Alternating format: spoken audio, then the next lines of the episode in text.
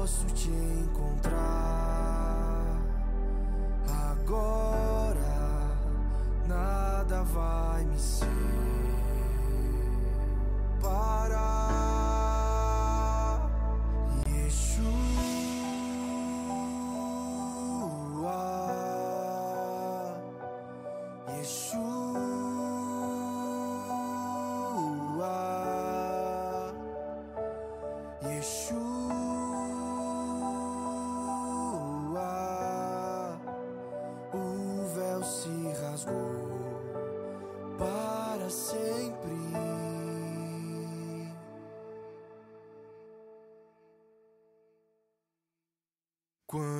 she you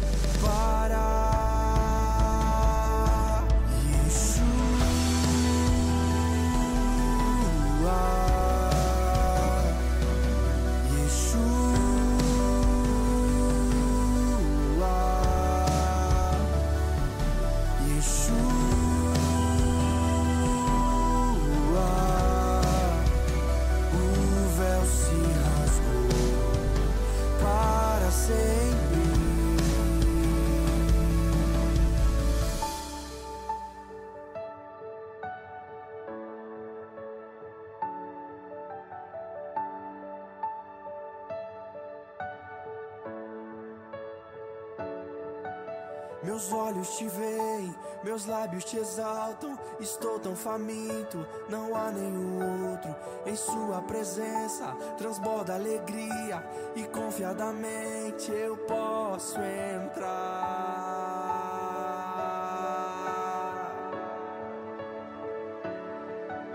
Meus olhos te veem, meus lábios te exaltam.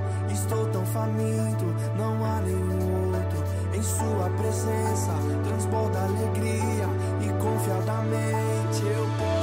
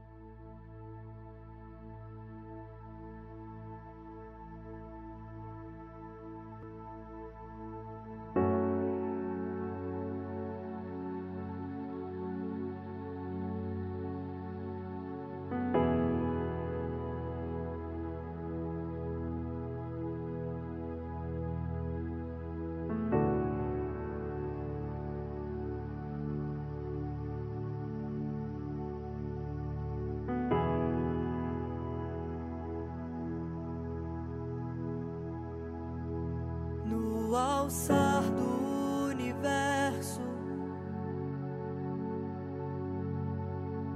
me compôs na criação.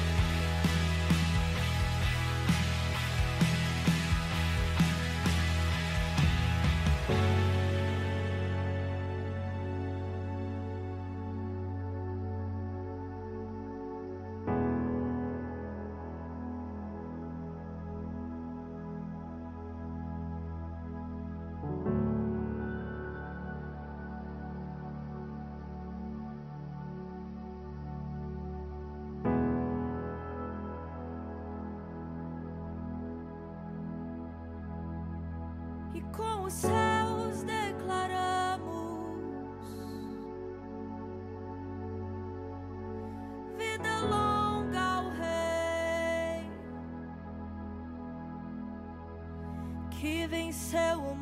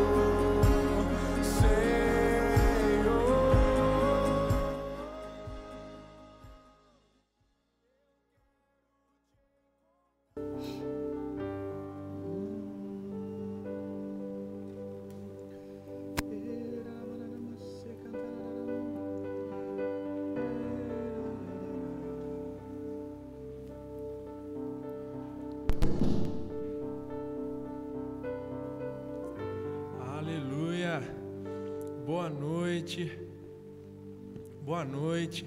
Todo mundo que está aí assistindo a live. Vocês são muito bem-vindos. Nós estamos muito felizes nessa noite. poder estar aqui agora compartilhando esse momento com vocês. Nós acreditamos que Deus irá fazer coisas lindas aqui onde nós estamos e aí na sua casa, onde você está assistindo essa live.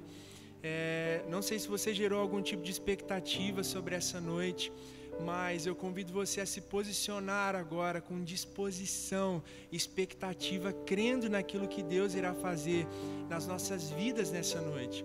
Eu não sei o que você tem passado, mas uma coisa eu creio, que o nosso Deus ele é suficiente.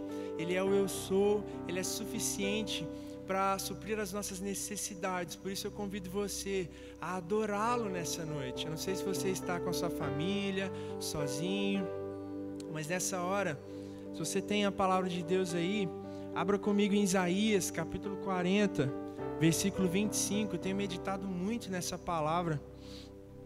E diz o seguinte, Isaías 40, 25. A quem, pois, me farei semelhante para que eu lhe seja igual, diz o santo.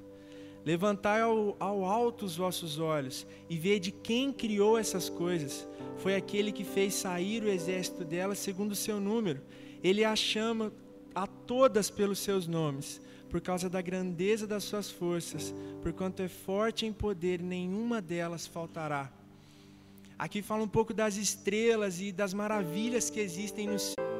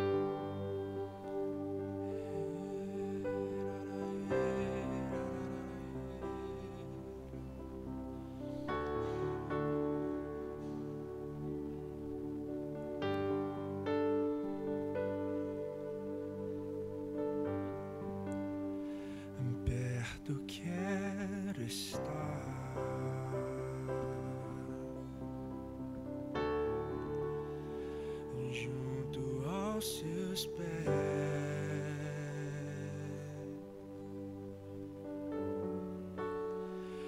Pois prazer maior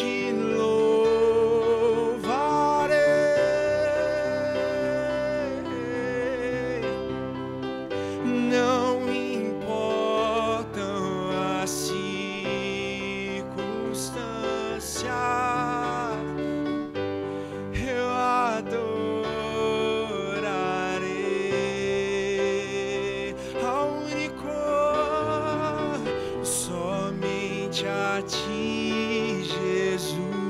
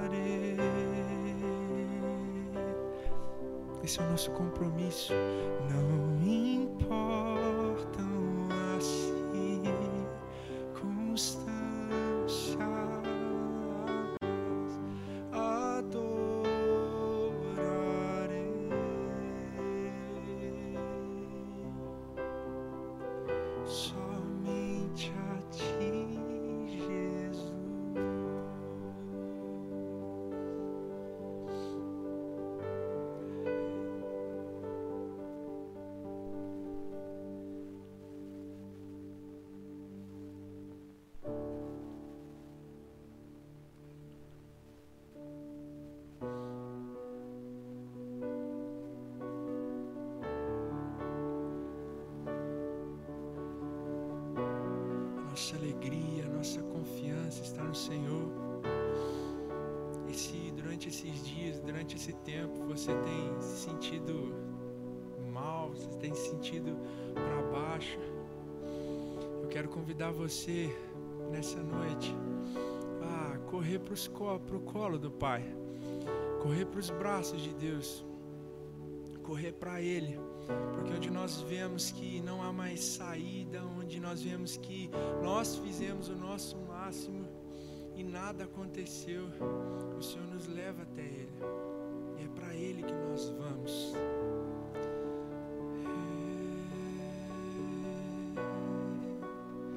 Trouxeste-me ao fim de mim mesmo.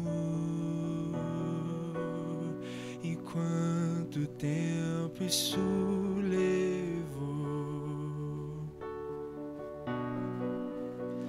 Quando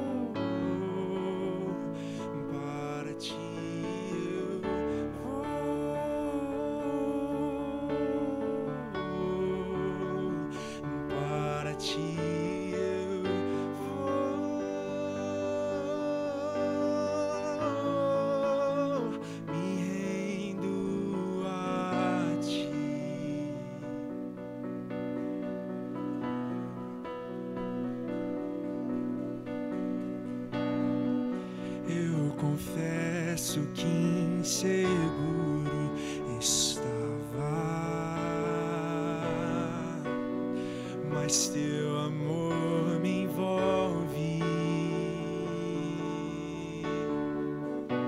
E as mentiras que ouvi se esvaem quando eu me entrego a ti e para ti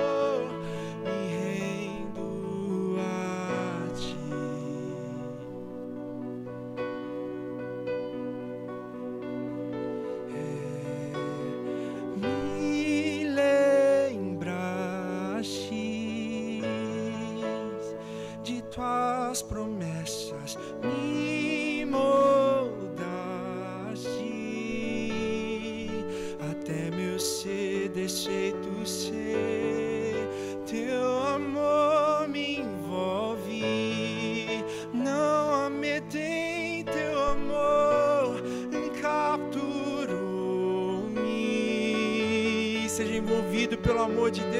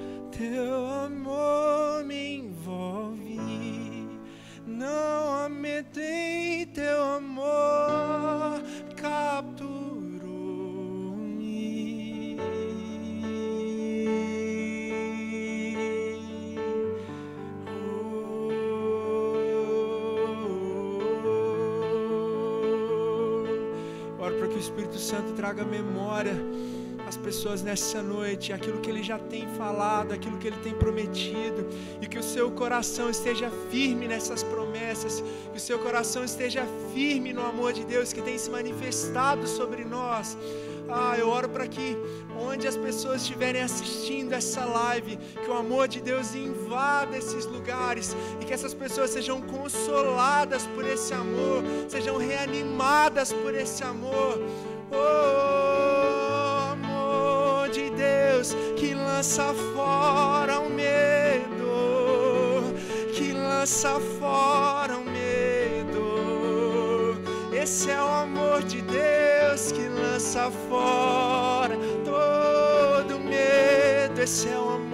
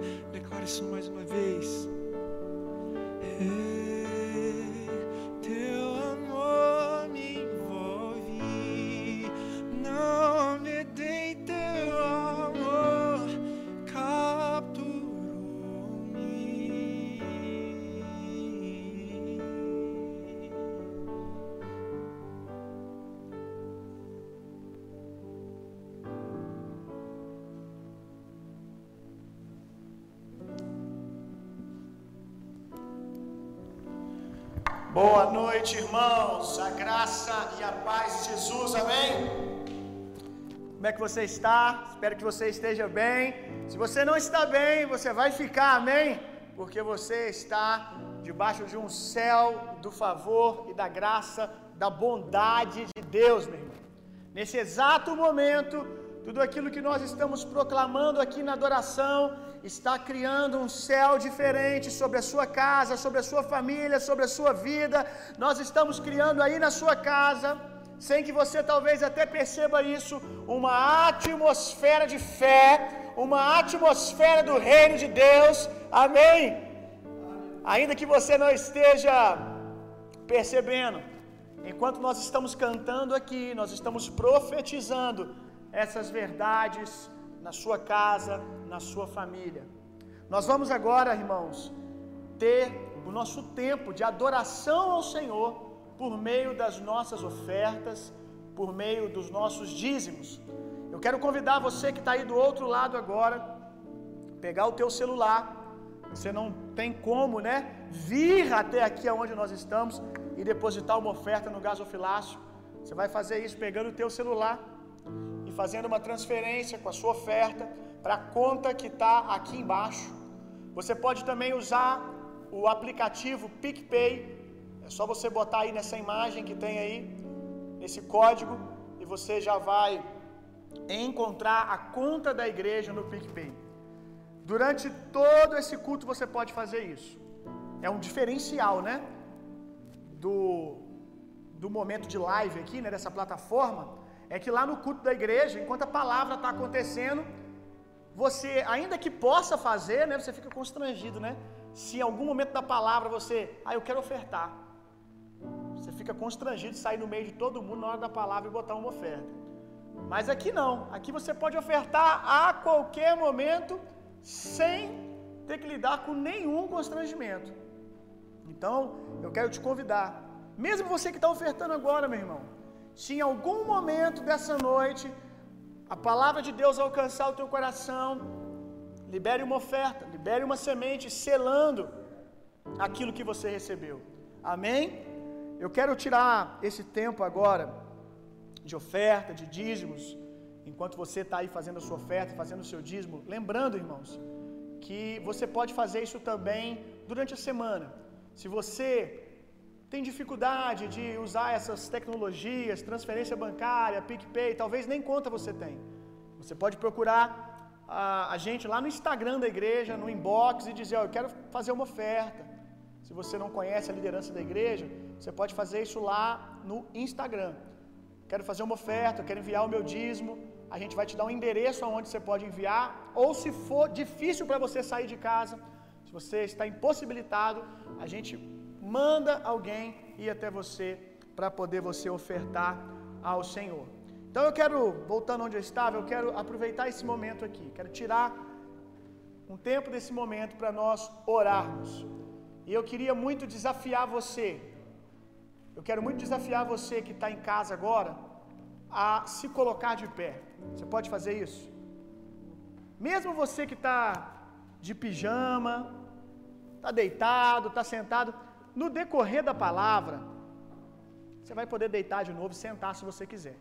Mas agora, nesse momento da oração, eu queria que você se colocasse de pé, numa posição, numa postura de autoridade no nome de Jesus, amém?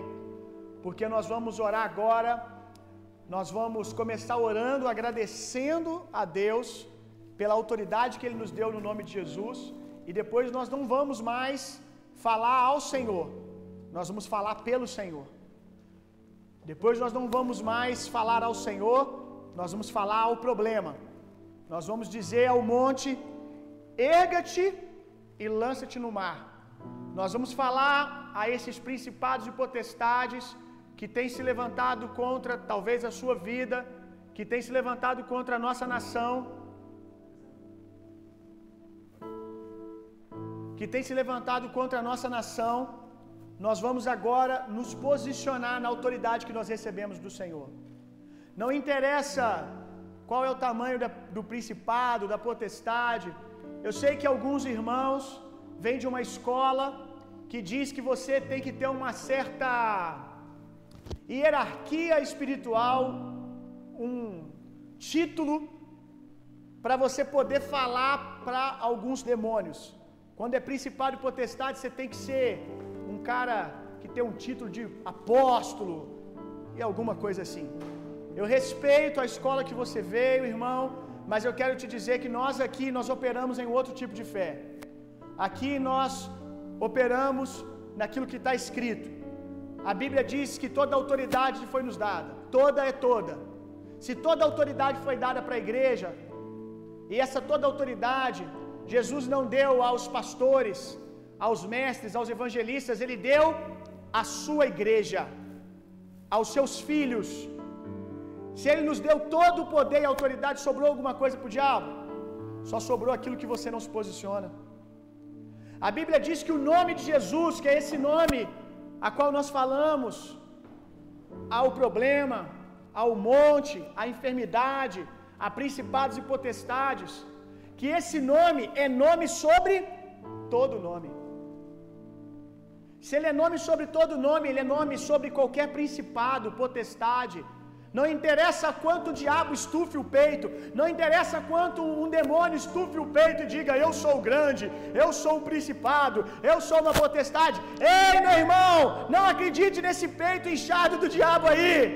Toda autoridade foi nos dada no nome de Jesus, que é nome sobre todo nome. Aleluia!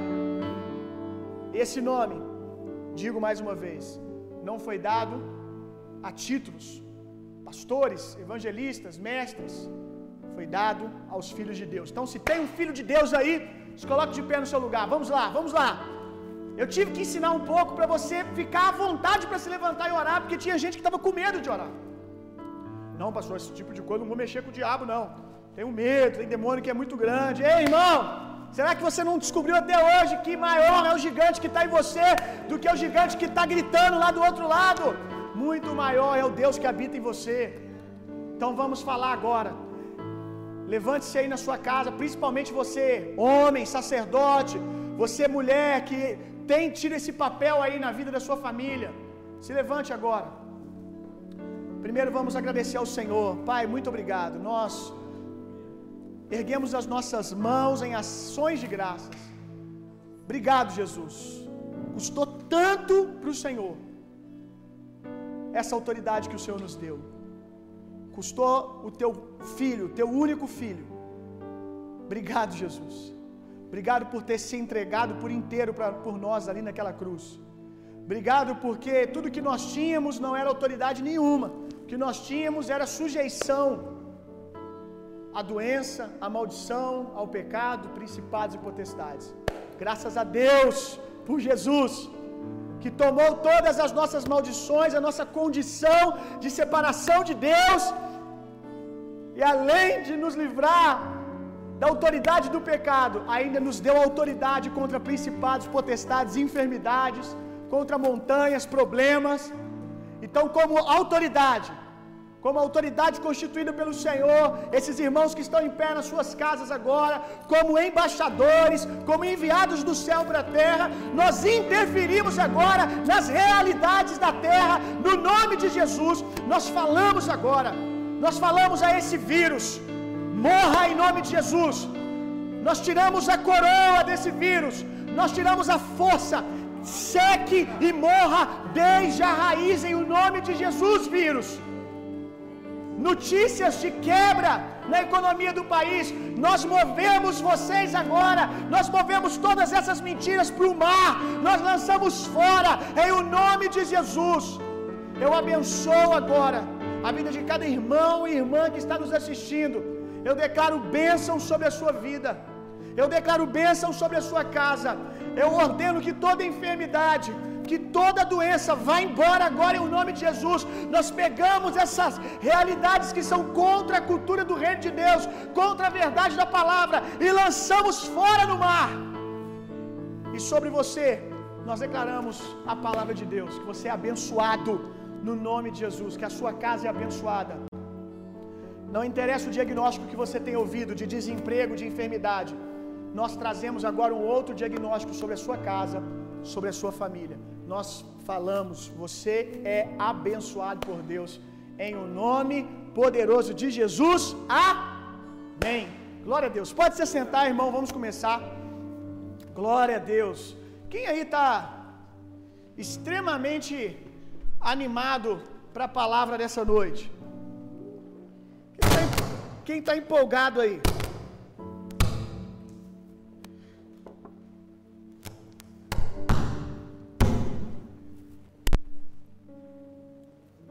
Quem está muito empolgado, diga glória a Deus. Só quem está muito empolgado.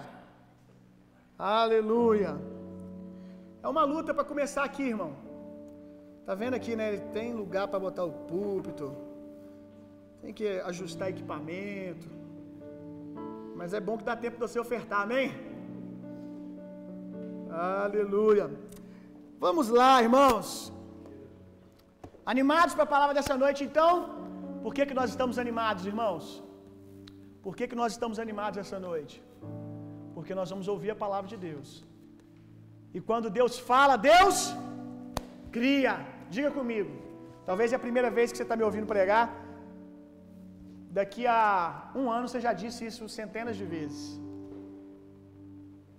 Mas uma hora vai deixar de ser uma informação e vai cair como uma revelação poderosa no seu coração.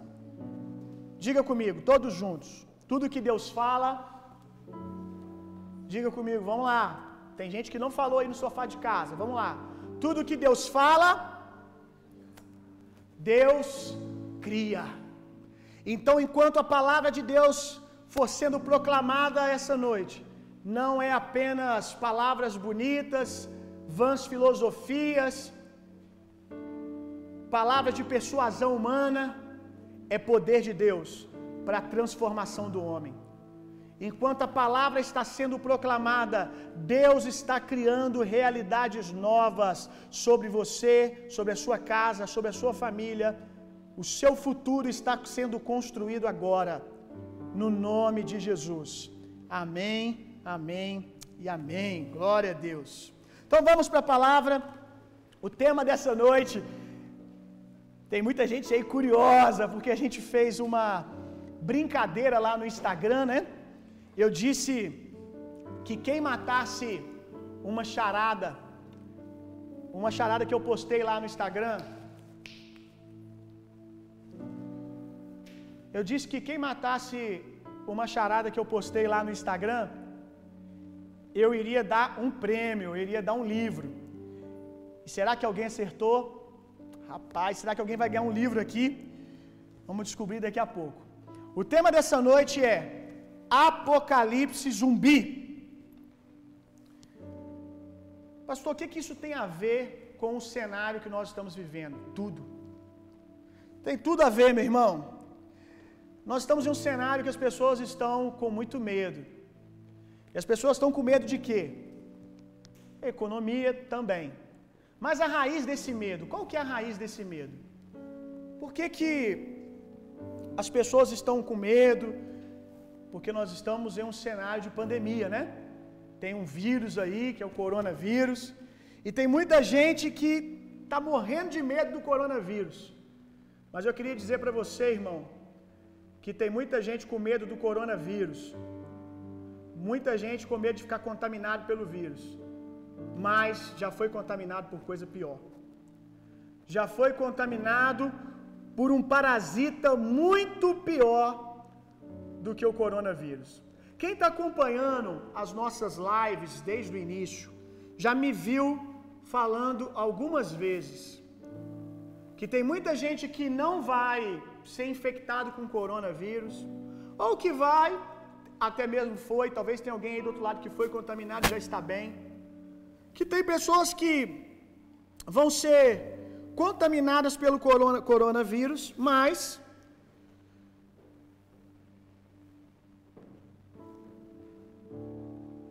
vão sobreviver, vão ficar bem, vão se recuperar, mas vão permanecer contaminadas por esse parasita, né? Guarda essa palavra, por esse parasita que é muito pior do que esse vírus. Como eu disse, tem gente que nem vai ser contaminado pelo corona, mas vai ficar andando por aí que nem um morto-vivo, um zumbi. O que é um zumbi, gente? Nós estamos na eminência de um apocalipse zumbi. Quem aqui gosta de filme de zumbi? Eu não assisto muitos filmes de zumbi, eu assisto uma série. Eu já gostei mais, eu não estou aguentando mais, porque, meu Deus, já está na décima temporada. Eu só assisto hoje, que é The Walking Dead, eu só assisto hoje porque eu já fui longe demais com isso. Eu já fui tão longe na série que eu falo assim: ah, se eu desistir agora, vou perder tudo que eu já assisti. Mas assim eu já não tenho mais aquela vontade de assistir que eu tinha antes. Muita gente aí do outro lado já assistiu The Walking Dead, e The Walking Dead gira em torno disso, né? Essa coisa do apocalipse zumbi, do mundo ter, mundo acabar, porque a raça humana vai se transformando em zumbi, um vai contaminando o outro, essa loucura toda. E antes do The Walking Dead, tiveram muitos outros filmes que foram sucesso, que falam de zumbi. É uma coisa que um medo que o ser humano talvez tenha, ou talvez é só uma brincadeira. Mas o que, é zumbi? O que é um zumbi? Zumbi, resumidamente, é uma pessoa que parece viva, mas não está. Ela faz coisas que vivos fazem, como andar. Zumbi anda, zumbi anda. Zumbi pisca o olho. Rapaz, eu nunca reparei, mas eu acho que pisca. Eu nunca fiquei olhando para a cara deles para saber. Mas zumbi anda, tem zumbi que corre.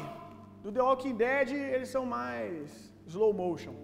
Mas tem zumbi que corre, corre muito. Naquele filme Guerra Mundial Z, alguma coisa, alguma coisa assim.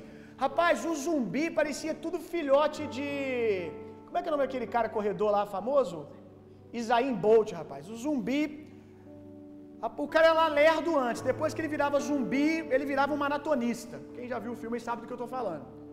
Então zumbi anda, zumbi toca nas coisas, zumbi morde, isso ele faz demais. Mas ele está vivo?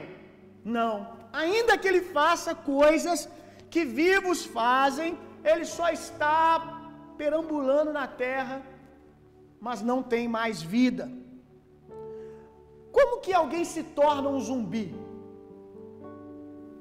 Talvez você rapidamente disse: não, é uma mordida, tomou uma mordida.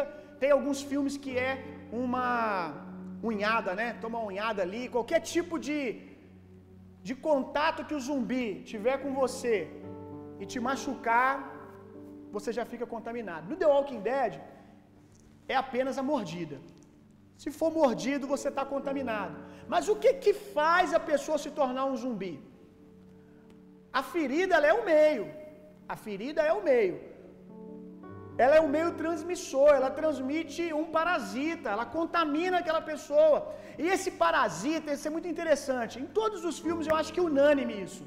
Esse parasita, ele vai entrar na pessoa por essa ferida e vai se localizar ali no cérebro da pessoa.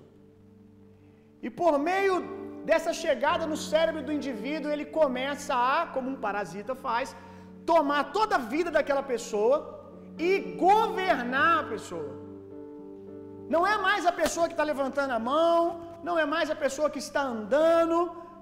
Ainda que tenha uma pessoa ali, existe alguém sentado ali no trono da mente dessa pessoa, dizendo para ela o que ela vai fazer, o que ela vai comer, o que ela não vai comer. Existe algo que se assenta na mente. Guarde isso, meu irmão. Aqui tem uma chave. O diabo ele não precisa se assentar no trono do teu coração para governar você. Eu quero te dizer que o diabo nem mesmo quer primariamente o seu coração. O lugar que o diabo quer se assentar e é o lugar que ele precisa para governar cada um de nós é a mente. Nós estamos na lista de transmissão da igreja. Nós estamos lendo, a gente tem uma lista de transmissão da igreja. Se você quiser entrar, vai lá no Instagram por mensagem, fala, eu quero entrar na, entrar na lista de transmissão, que a gente vai adicionar você. E nessa lista de transmissão, que é o jeito que a gente está fazendo para estarmos um pouco mais conectados, a gente está fazendo uma leitura coletiva de um livro que fala exatamente sobre isso, sobre guardar a mente. Porque se o diabo, se o parasita sentar, o vírus sentar na sua mente, meu amigo, ele vai sugar toda a sua vida e vai começar a governar você. E a notícia triste é que, como eu disse, a gente está na iminência de um apocalipse zumbi E um monte de zumbi já está assistindo aí agora. Eu não posso assegurar que todos que estão aí do outro lado são zumbi. Mas que tem muito zumbi sentado assistindo aí agora, sem sombra de dúvida. Sem sombra de dúvida, já tem gente que está aí do outro lado, que o diabo já conquistou para o exército dele, porque quando o coronavírus passar, no nome de Jesus, ele já foi eliminado, amém? Quando esse cenário pandêmico passar, você vai ver que o vírus foi embora e muita gente permanece doente, muita gente vai continuar morrendo, porque o diabo investiu em se assentar na mente de cada uma dessas pessoas.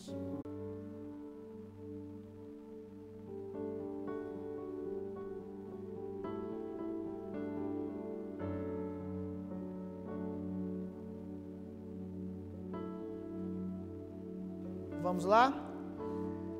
Lá na brincadeira do Instagram, para não dizer que ninguém acertou, né, a palavra-chave, o que que o diabo tira de alguém para tornar essa pessoa um zumbi?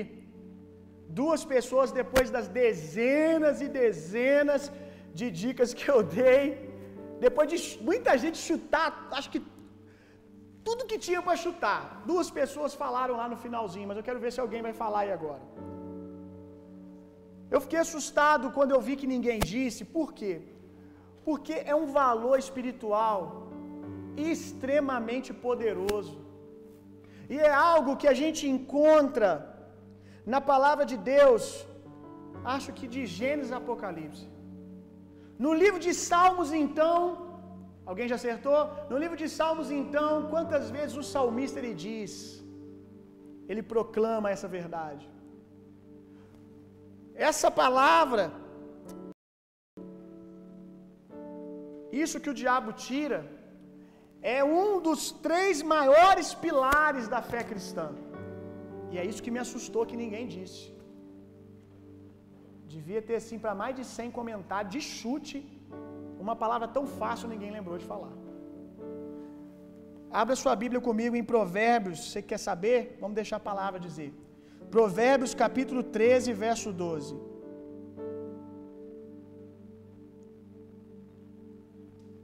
Achou? Já descobriu aí? A Bíblia diz que depois de tudo, três coisas devem permanecer. Tem três coisas que você não pode perder de jeito nenhum na sua fé cristã, meu irmão a fé, a esperança e o amor. A palavra é esperança. O que o diabo quer tirar, principalmente do povo de Deus, no meio desse cenário, para transformar o povo de Deus em mortos-vivos, em zumbi, é esperança, meu amigo. O diabo quer, no meio desse cenário, matar a nossa esperança. E não deve ser muito difícil ele fazer isso com alguns de vocês. Por quê? Porque vocês nem mesmo dão valor para isso. Porque vocês falaram tudo, gente. Rapaz, tem umas coisas estranhas que vocês escreveram lá. Umas coisas que eu, eu eu acho que nem com a minha maior criatividade eu ia chegar a essa conclusão. Que significa que você ficou fazendo força e não veio a palavra esperança. Aí isso confirmou no meu coração que a gente realmente precisa ensinar sobre isso. É algo tão sério na palavra de Deus. É algo tão sério, como eu disse, Coríntios 13 vai dizer que você, depois de tudo, tem três coisas que você não pode perder, que tem que estar sempre fundamentado no seu coração: fé, esperança e amor. Provérbios 13, 12. A esperança que se adia, lembra que eu falei que o diabo pode tirar e depois dar? Né? Eu estava querendo dizer que se ele tirar a esperança, você se torna um zumbi, mas ele também pode te dar desesperança. Por isso que eu disse que eu acho que é uma coisa que acontece depois dele tirar a esperança, aí ele vai trazer desesperança, ou na verdade é a mesma coisa. Fica ao seu critério. A esperança que se adia faz adoecer o coração. A esperança não cumprida, a falta de esperança faz ado adoecer o coração. Mas o desejo cumprido é árvore de vida. Aleluia! Eu quero te dar algumas definições de esperança. Porque talvez você nem saiba o que é esperança na palavra de Deus. Esperança na palavra de Deus, a esperança bíblica, não é apenas esperar, tipo, estou sobrevivendo, né? Braço cruzado, chorando, sofrendo, dizendo, ah, tem que esperar, né? Não é sobreviver. Esperança bíblica não é sinônimo de tentar sobreviver. A esperança bíblica, na verdade, é o como se espera. Diga comigo, esperança é, na verdade, o como eu espero. Que é esperar com alegria e boa expectativa. A palavra esperança ela está intimamente ligada com a palavra expectativa. Ter aquele sentimento que coisas boas vão acontecer a qualquer momento. Você concorda comigo que o diabo está tentando tirar isso de você? Pelo contrário, né?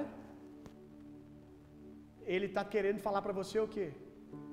Não espere nada de bom. Você está vendo que está só piorando? Vai vir uma notícia ruim atrás da outra. Não tem nada de bom para acontecer, não. Essa é a ministração do diabo. Ele está militando contra a sua esperança, contra a sua expectativa. Porque ele sabe, eu vou te provar isso hoje, que se você perder isso, você é um morto-vivo. Se você perder a esperança, você já está morto. Boa expectativa das coisas. Será que tem alguém do outro lado que ainda consegue olhar para o futuro e criar um lugar maravilhoso? Consegue olhar para o futuro financeiro da sua família, o futuro da sua casa, o futuro dos seus filhos, o futuro da sua empresa, o futuro do Brasil e esperar coisas boas? Será que tem alguém aí que consegue? Esperança no grego. A palavra esperança no grego é a palavra elpis. Tem gente que gosta de escrever o sermão, né? Então escreve aí. A palavra esperança no grego é a palavra elpis, que quer dizer regozijo, alegria. Então esperança é o como. É esperar com uma fé em Deus, conseguindo se alegrar e com boa expectativa em todo o processo. Aleluia! Essa palavra elpis, ela é derivada da palavra elpo. E essa palavra elpo é antecipar, usualmente com prazer. Eu quero te falar uma curiosidade dessa palavra elpis. A palavra elpis, além de ser a palavra esperança, no sentido de esperar, a palavra elpis no cenário grego também era o nome de uma deusa. Olha que doideira, que loucura. A palavra esperança no grego era também o nome de uma deusa. E o interessante é que esperança para o grego, por causa da personificação de esperança nessa deusa, a palavra esperança para o grego era para um, para, um grego, um cidadão grego, era algo ruim. Tanto que quando você vai estudar a palavra esperança no hebraico, se você procurar, acho que, eu, acho, acho que a palavra é essa, a transliteração da palavra esperança do hebraico para o grego, você não vai achar. Porque esperança no, no, hebraico, ela pode ser algo bom ou pode ser algo ruim. Mas para os gregos era apenas algo ruim. Ela começa a ganhar uma boa conotação. Olha que loucura isso aqui. Ela começa a ganhar uma boa conotação Por causa do evangelho. Porque o grego, quando ele pensava em esperança, ele pensava nessa deusa que é algo, era algo ruim, era uma deusa ruim que trazia danos. E a verdade é que muitos cristãos estão com essa filosofia grega na cabeça. Por quê? Porque quando foi dada a oportunidade de você falar assim, fala algo aí que é muito importante que o diabo, se ele tirar de você, você vai ter problemas. Você não conseguiu falar a palavra esperança. Porque talvez esperança, quero te fazer pensar, nem seja algo bom para você. Talvez você tenha se tornado na jornada uma pessoa tão frustrada, tantos planos que você já fez e não aconteceu, que você tem medo de esperança. Esperança é um assunto que você não gosta, esse negócio de ter expectativa. O gnosticismo, que era um pensamento também que permeava que permeava ali a vida dos gregos. O gnosticismo antigo, o gnosticismo antigo, eles tinha uma uma ideia, um pensamento de que se algo tá bom, prepara que vai piorar. Tem uma frase que a gente fala hoje que com certeza tem raiz nisso. A gente fala assim, ó oh, rapaz, se tá bom, prepara que vai piorar. Isso é um pensamento gnóstico. Isso é um pensamento que permeava na cabeça do povo grego, para você ver como é que essa coisa de esperança era algo ruim para eles. Porque eles não acreditavam que depois de uma boa notícia, se vem uma boa notícia, levanta a mão para o céu, meu filho. Que você já foi sorteado. Eles não esperavam que depois de uma boa notícia podia vir outra. Aí veio o Evangelho. Aí você vai ver os apóstolos o tempo todo ligando a pessoa de Jesus Cristo, o cristianismo, com esperança, confrontando essa realidade. Tem uma coisa que a gente fala, os cristãos, que agora para você se tornou uma verdade maior ainda. A gente costuma dizer assim: ó, não existe esperança lá no mundo, irmão. Mas a verdade é que não existe mesmo. Os gregos aqui simbolizam o mundo. E eles nem tinham uma palavra que denotasse esperança como os hebreus, como algo bom. Você está me entendendo? Então, realmente, meu irmão, esperança só nasceu no mundo por causa do Evangelho. A palavra esperança, ela, ela se converteu, olha que loucura. A palavra esperança teve que sofrer uma conversão por causa do Evangelho. Aleluia. E essa noite eu quero ver esperança chegando de novo no seu coração, meu irmão. Você pode perder tudo, meu irmão, durante essa ou qualquer outra crise. Você só não pode perder esperança. Eu não sei se você conhece histórias de superação de pessoas que perderam tudo uma vez e conquistaram tudo de novo. Perderam tudo a segunda vez e conquistaram tudo de novo. Perderam tudo a terceira vez e conquistaram tudo de novo. Pessoas que viveram crises na sua família, no seu casamento, uma, duas, três, mas porque nunca perderam a esperança, a expectativa, elas reconstruíram seus casamentos.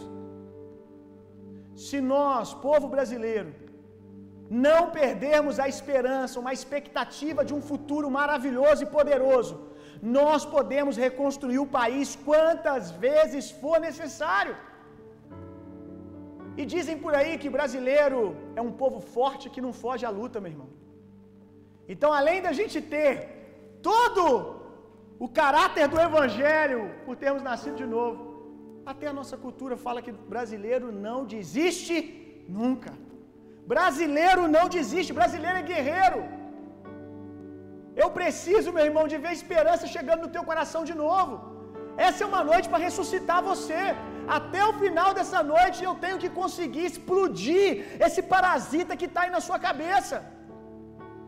Eu preciso ver a água da palavra lavando o seu cérebro, lavando a sua mente, lavando a sua cabeça, para você voltar a ver a vida da perspectiva de Deus. Em o nome de Jesus. Eu acho que eu vou orar isso muitas vezes hoje. Eu oro por expectativa, por esperança chegando de novo no seu coração. Seja quando, seja em relação ao que quer que seja, família, finanças, saúde, filhos, em nome de Jesus, ministério. Eu oro por esperança chegando. Essa esperança vai produzir sonhos poderosos em nome de Jesus. Se você tem esperança, você reconstrói quantas vezes for necessário. Agora, se você perdeu a esperança, você perdeu tudo, meu irmão. Tem uma frase, um ditado que nós falamos que a esperança é a última que morre. Mas eu quero hoje discordar. A esperança não é a última que morre. A esperança é a primeira. A esperança não é a última que morre, a esperança é a primeira. Se a esperança morrer, vai morrer tudo. Abra sua Bíblia comigo em Romanos capítulo 5. Agora nós vamos começar. Amém? Estão animados aí? Aleluia! Romanos capítulo 5, verso 3 ao 4. Eu estou me lembrando que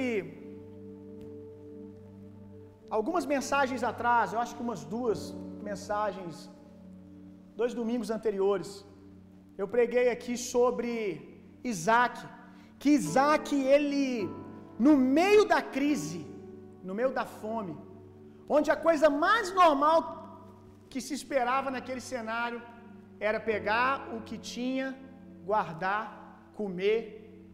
O que, que Isaac faz? Isaac semeia no meio da crise. A desesperança vai fazer com que você deixe de semear. Se Isaac, semeando no meio do caos, colheu cem por um, o contrário também é verdade. Se você semeia no meio do caos, se você sonha, porque só semeia quem tem esperança, quem tem expectativa de colheita. Se você semeia, colhe cem por um, o contrário também é verdade. Se você não semear, se você parar de semear, você mata o seu futuro.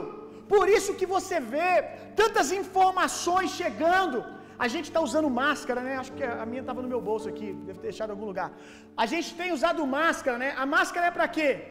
Para proteger a gente do vírus. Mas tem muita gente, eu teve uma imagem no Instagram que eu achei incrível. Tem muita gente precisando colocar máscara aqui, ó. Máscara nos ouvidos, máscara nos olhos, porque está protegendo aqui do vírus, mas aqui, ó, tá caminho aberto para esse parasita que o diabo quer colocar na sua mente, chamado desesperança. Para o diabo entrar aí e roubar a esperança. Muitas informações tentando dizer para você assim: não semeia.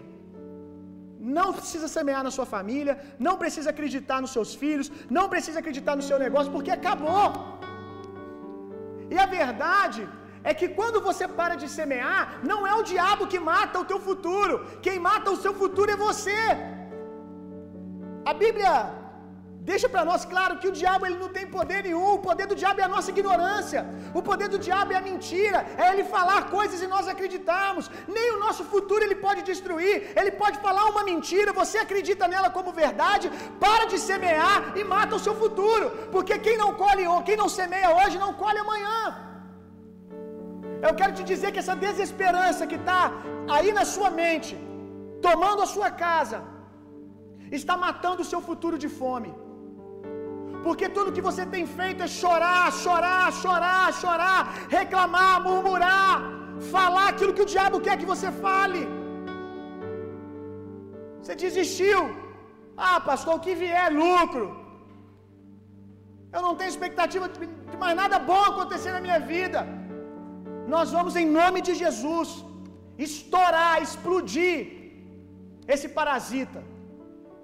Eu trouxe hoje algumas armas que eu quero usar para, no nome de Jesus, matar esse parasita e impedir que ele torne você um zumbi. E se ele tornou, a gente te mata e te faz de novo, em nome de Jesus. Dima, manda para mim a arma aí. O que, que é isso aqui? É uma Bíblia. Mas eu não quero essa agora, não, Dino. Essa aqui é poderosa, eu vou falar dela o tempo todo. Me dá a segunda arma aí. A segunda arma é essa daqui, meu amigo. Quem assiste The Walking Dead sabe o que é isso aqui. Como é que o Negan, lá no The Walking Dead, mata zumbi, meu amigo? Paulada na cabeça. Eu apelidei esse taco aqui hoje de beisebol do, do, do Negan chama Lucília, Lucille, alguma coisa assim. Mas o meu eu chamei de apóstolo Paulo. Esse aqui, esse aqui é o apóstolo Paulo. Se até o final dessa noite, a palavra que eu estou pregando aqui, se essa arma aqui não funcionar, meu amigo, só matando. Aí nós vamos te matar no pau.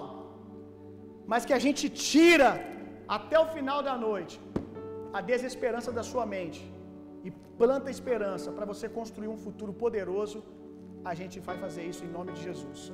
Amém? Agora eu vou ficar aqui, ó. Se você parar de prestar atenção na mensagem, não duvide não, irmão. Eu tampo isso aqui que passa a tela. Rapaz, o Ronald, o Ronald já já coçou a cabeça ali. Vai tampar nada não. Eu creio que eu tampo isso aqui, ele passa, é, 3, é 4D, né? Ele passa a tela do computador e acerta a tua testa. Se você perder a mensagem. Romanos capítulo 5, verso 3 ao 4. Eu quero falar de como se dá o processo de criação de Deus. Como Deus cria as coisas por meio de nós. Eu vou chamar isso de gestação, tá bom? Eu vou chamar o processo de criação de Deus de gestação. Depois vai fazer sentido. E você vai ver por que, que o diabo quer tanto tirar a esperança da sua vida. Porque a esperança é parte principal do processo de Deus criar através de você. Romanos 5, verso 3 ao 4. E não somente isso, mas também nos gloriamos nas próprias tribulações, sabendo que a tribulação produz perseverança, e a perseverança, experiência, e a experiência, esperança. Romanos capítulo 5, verso 3 ao 4. Eu vou ler de novo. Só que agora eu vou ler e eu vou abrir parênteses explicando cada uma dessas expressões: tribulações, perseverança, experiência e esperança, você já sabe. E não somente isso, mas também nós nos gloriamos nas tribulações. Tempos, tribulações, tempos difíceis produzem frutos poderosos. É isso que Romanos 5 está nos dizendo. A gente está num tempo difícil? Estamos num cenário de tribulação? Pois, em tempos difíceis, frutos poderosos são produzidos. Sabendo que a tribulação, que o dia mal, que ambiente de pressão produz perseverança. O que é perseverança? É esperar constantemente. Mas esperar como? Perseverando na oração. Perseverança aqui está intimamente ligado com uma postura de oração. O que, que poderia ser o contrário de perseverança? Ansiedade? E a Bíblia diz que a gente resolve o problema da ansiedade como? Oração. Inconstância. Como é que a gente resolve o problema da inconstância? Levando as nossas petições diante de Deus, em disciplina, dia e noite, noite e dia, orando sem cessar, constantemente em espírito de oração. Eu quero ler algo aqui com você. Abre comigo Romanos 15, está pertinho daí onde você está lendo. Eu que vou ter que abrir aqui tudo. Romanos 15, ainda falando de perseverança. Romanos 15, verso 13. Ora, o Deus de esperança, olha só, o nosso Deus é um Deus de esperança. Vos encha de toda alegria e paz em crença, para que abundeis esperança pelo poder do que? Do Espírito Santo. Então, o poder do Espírito Santo me dá esperança. E como que eu como que eu vou encontrar esse poder? Na vida de oração, meu irmão. Romanos 15, 13. Ora, o Deus de esperança vos enche em tudo, em todo gozo e paz, em crença, para que abundeis em esperança pelo poder do Espírito Santo. Como é que eu faço para perseverar em esperança? Como que eu faço, pastor? Oração, meu irmão. Eu também, às vezes, um dado inflamado do maligno chega, é uma informação que eu leio, é um vídeo que eu assisto, que num piscar de olhos eu já começo a dar lugar para desesperança. Aí o que, que eu faço? Eu corro para a oração. A oração é esse esconderijo que vai me ajudar a ser perseverante, esperando com paciência, com expectativa. A perseverança produz experiência. Experiência aqui, eu quero que você entenda exatamente o que está escrito, sem tirar nem pôr. Quando eu persevero em oração, o fruto disso é experiências. Eu vou começar a ter experiências com Deus. Quando eu persevero em oração, eu vou começar a ouvir o céu. Eu vou começar a ter experiências. Eu vou começar a ver como Deus vê. E essas experiências vão produzir o quê? Essas experiências vão produzir esperança. Escreve aí, você que está anotando. Como é que é o processo de criação de Deus? Exatamente o que está escrito aqui, eu vou dizer com as minhas palavras agora, porque eu quero abrir alguns textos. Lembra que eu falei que o processo de criação de Deus é como uma gestação, né? Quando a gente pensa em gestação, me vem aqui à mente Maria. Como é que ela começou a gestação? O Espírito Santo vindo sobre ela. Então, quando eu oro, quando eu entro na presença de Deus, o Espírito Santo vem sobre mim, meu irmão. E ele vai me mostrar o futuro. Ele vai me mostrar coisas. 1 Coríntios capítulo 2. 1 Coríntios capítulo 2, verso 9 em diante. Olha isso aqui. O que, que acontece quando a gente entra na presença de Deus? O que, que acontece quando a gente, no meio de um cenário de tribulação, a gente decide perseverar em oração? Mas como está escrito, as coisas que o olho não viu e o ouvido não ouviu e não subiram ao coração do homem, são as que Deus preparou para aqueles que o amam. Coisas incríveis, olha só. Mas Deus, essas coisas aí que não penetrou o coração humano, mas Deus nos revelou essas coisas pelo seu Espírito. Porque o Espírito penetra todas as coisas, ainda as profundezas de Deus. Porque qual dos homens sabe as coisas do homem, senão o Espírito do homem que nele está? Assim também ninguém sabe as coisas de Deus, senão o Espírito de Deus. Mas nós não recebemos do Espírito do mundo, mas o Espírito que provém de Deus. Para quê? Olha isso aqui. Para que pudéssemos conhecer o que nos é dado gratu, gratuitamente por Deus. Quando eu entro na presença de Deus, quando no meio da tribulação, eu paro de ficar ouvindo o que os jornais estão falando, e eu paro para ouvir o céu. Quando eu entro na presença de Deus, o Espírito Santo me cobre, e uma gestação vai começar, meu irmão.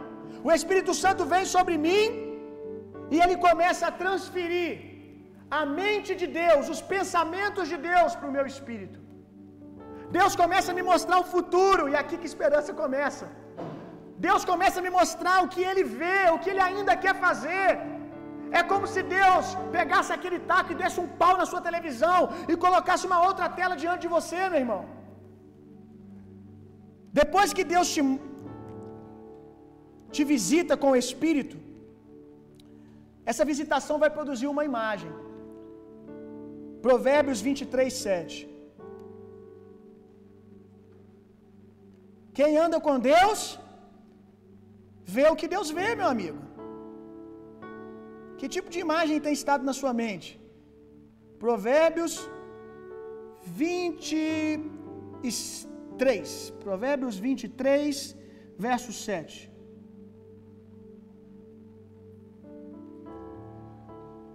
Porque como imaginou no seu coração, assim é.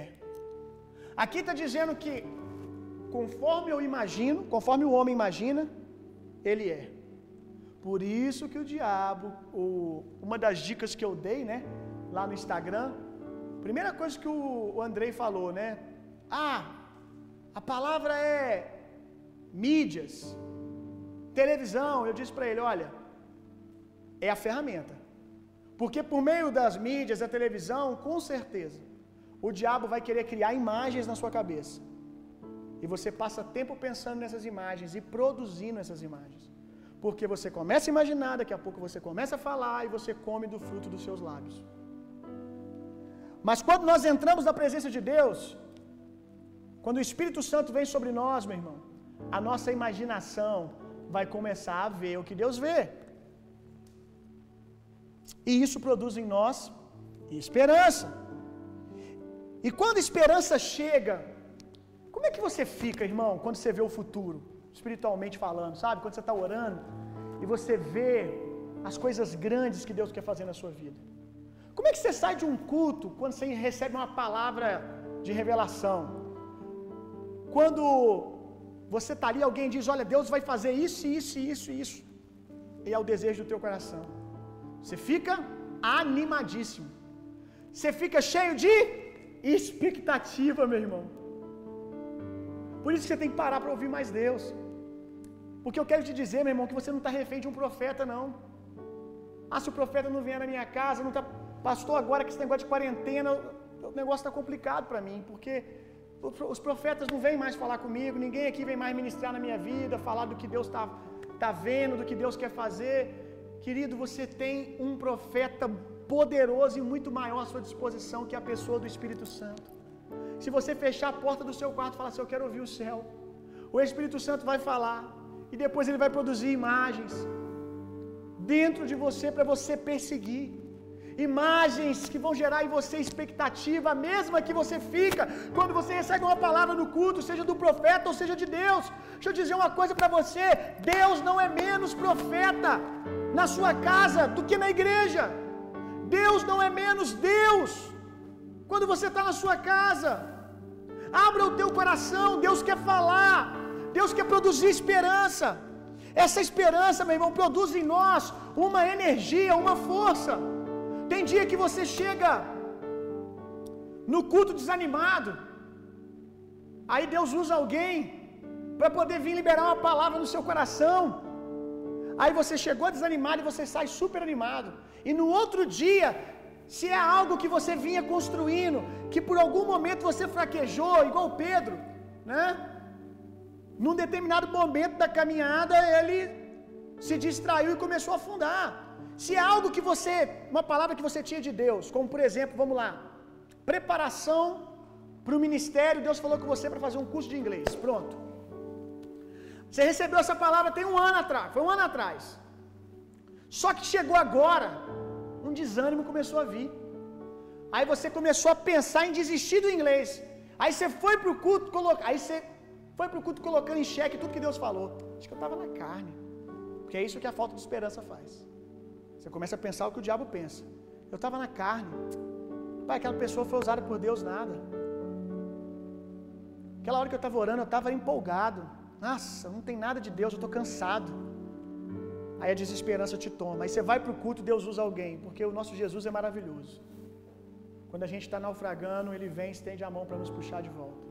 E quem sabe esse dia é o dia de alguém que está aí do outro lado. E Jesus está me usando para estender a mão e te puxar de volta. Aí alguém te puxa de volta, alguém te dá uma palavra, aí segunda-feira você já está nos cadernos estudando inglês de novo. Por quê?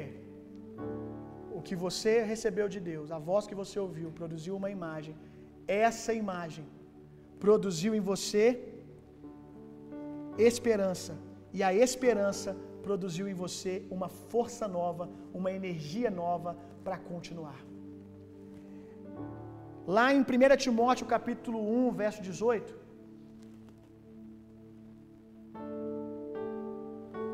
o apóstolo Paulo ele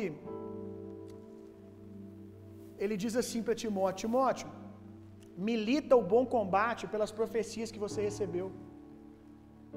O que, que ele está dizendo? Imprime força, trabalha, energia, meu irmão. E eu creio que Deus está dando essa energia para algumas pessoas aqui de novo. O poder do Espírito Santo já está vindo sobre algumas pessoas e você já está projetando, você está pensando: amanhã de manhã eu vou retomar meus trabalhos, amanhã de manhã eu vou voltar a estudar, amanhã de manhã eu vou voltar a pensar correto. Não, eu vou procurar minha esposa assim que acabar isso aqui, eu vou mudar minha postura, eu vou fazer alguma coisa. Por quê? Porque a esperança produz em você essa força. O Espírito Santo traz um apoderamento. Se aproprie disso, meu irmão e milita, trabalha por aquilo que Deus te mostrou, porque essa energia que Deus te deu não é só uma empolgaçãozinha para você pular, uh, que palavra! Não, é para você usar ela no seu dia a dia. A gente tem que aprender que o poder do Espírito Santo que vem sobre nós num domingo não é para a gente ficar gastando ele lá só pulando, não. Orando em línguas, chegando em casa, aí se emociona, isso tudo é muito maravilhoso, é gostoso. Mas o problema é que quando chega segunda-feira você esquece desse poder. Então, o poder que você recebeu, o futuro que Deus te mostrou, a, o apoderamento que isso gerou, é para você usar na segunda, na terça, na quarta, na quinta. Perseverar. Vamos lá, meu irmão. Aleluia. Qual que é o resultado, meu irmão, de tudo isso? Eu tenho uma experiência que acontece muitas vezes, já aconteceu muitas vezes comigo que eu chamo essa experiência, você vai achar uma loucura isso. Eu chamo essa experiência de déjà vu espiritual. Déjà vu espiritual. Quem praticar isso aqui que eu estou falando, você vai viver essa experiência muitas vezes. Aí você está, pastor, misericórdia, não quero viver isso não. Esse negócio parece espírita. Que coisa louca, déjà vu espiritual. O que, que é um déjà vu? Quem já teve esse sentimento? Déjà vu, por exemplo, você está andando numa rua, você trupica, aí você para assim, Rapaz, parece que eu já vi isso antes. Alguém está sentado com você e fala alguma coisa, você. Rapaz, parece que isso aqui já aconteceu. Dá até um negócio assim, né? Você dá uma parada, você. Se é um carro que passou. Rapaz, eu acho que eu já me vi aqui nessa rua. E esse carro amarelo passando, e você fica, não, isso não aconteceu, não, aconteceu. Isso é um déjà vu. Né? A ciência explica aí a reação do seu cérebro com relação a isso. Mas eu quero falar de um déjà vu espiritual. O que, que é um déjà vu espiritual? A nossa igreja, por exemplo. Quando a nossa igreja entrou no primeiro espaço físico dela, lá no Poço Rico. Eu lembro que eu estava no meio do culto, assim, em cima do altar. E de repente eu estou olhando, a igreja estava lotada. Aí eu estou olhando e do nada eu tive um sentimento que eu chamo de déjà vu espiritual. Eu olhei e falei assim: eu já vi esse lugar antes. Que loucura, eu já vi exatamente isso aqui. E eu me lembro que esse dia especificamente eu consegui me lembrar até o dia que eu vi isso. Eu me lembrei aonde eu estava, e eu estava nesse lugar orando, buscando ao Senhor orando no Espírito, e eu vi aquele dia que eu estava vivendo agora. Passou um tempo, a gente foi para o outro templo, para o templo que a gente está hoje. Um outro dia, adoração acontecendo, de novo isso aconteceu. Eu olhei falei, já vi essa cena antes. Aí eu virei para o Eric e falei, Eric, você vai achar que é uma loucura. E se eu te falar que eu já vim aqui antes? Eric, eu já vim aqui antes. Eu já vi esse lugar. Eu já pisei aqui. Irmãos, não é um sentimento. Ah, eu sinto, não. É uma imagem que estava impressa dentro do meu coração. E que naquele momento ela se concretizou fisicamente, mas ela já era extremamente real no meu espírito, no meu coração. Tudo aquilo, irmãos, tudo aquilo que vocês estão vendo hoje na nossa igreja, todos os lugares que vocês estão pisando hoje na nossa igreja, eu já vim antes sozinho. Tudo que você bota a mão, esse ambiente aqui, tudo que a gente está vivendo, eu já vim antes de você sozinho. Eu vim como? Oração. No Espírito. Orando e vendo o Espírito de Deus e lá no futuro trazer uma imagem, colocar no meu coração e dizer: é isso que você quer. É isso que eu quero fazer. Agora, em nome de Jesus, você precisa aprender, pegar essa imagem, colocá-la diante dos seus olhos e perseverar olhando para ela todo dia. Todo dia, incessantemente, meu irmão. E você vai começar a ter essa experiência. Que coisa linda, meu irmão. Acontece às vezes de eu estar no ambiente, por exemplo, agora eu estava entregando a casa da Núbia. Há uma semana. E às vezes as pessoas viram assim, pastor, você está feliz? Eu estou feliz demais. E às vezes a pessoa, não, pastor, mas não, você não está muito feliz. Eu estou feliz. E eu vejo que as pessoas queriam ver assim uma empolgação. Né? E tudo bem, às vezes acontece, mas só acontece com aquilo que eu não vi antes. Porque a verdade é que enquanto todo mundo está pulando de alegria, eu já fiz isso há três anos atrás, sozinho no meu quarto, quando Deus me mostrou que a gente construiria uma casa. Os homens que são da fé são assim, meu irmão. Não que você não vai se alegrar, mas você vai descobrir que você vai tentar. Às vezes você vai olhar para alguém, a pessoa está subindo na parede. É uma, particularmente é o que acontece comigo. Eu olho e falo, rapaz, por que, que eu não estou assim? Eu estou feliz, mas por que, eu não estou assim? Por que eu não estou surpreso? E andando com Jesus há um tempo, eu aprendi que eu não fico surpreso porque não é surpresa. Para o meu homem natural, é a primeira vez que ele está ali. Para o meu homem natural, é o momento onde a casa ficou pronta. Mas para o meu homem espiritual, aquilo já era uma realidade, ó, há um tempão. E quando eu digo que eu dou risada antes, é literalmente, meu irmão. Você vai reparar que às vezes você que é lá da nossa igreja, às vezes você vai lembrar de um momento assim. A adoração tá rolando e eu tô assim, chapando de rir no meu lugar. Ou eu tô chorando. E às vezes eu tô chorando porque eu tô vendo o futuro.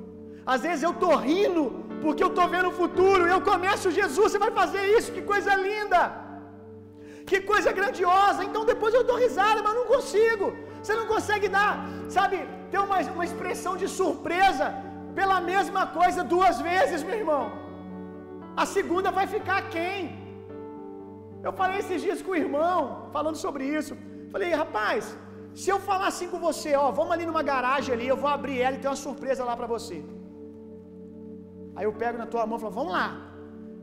Quando eu abro a garagem, o seu sonho sempre foi ter um Audi, um Audi Q3.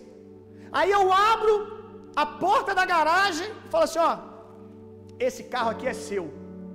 Esse Q3 é seu. Deus falou comigo, tá aqui o Q3. Você gosta de quê? Vamos lá, você gosta de BMW? Então pronto, é o BMW. Tá aqui, é sua. Aí o cara fala assim: só que eu não vou poder deixar você levar ela para casa hoje.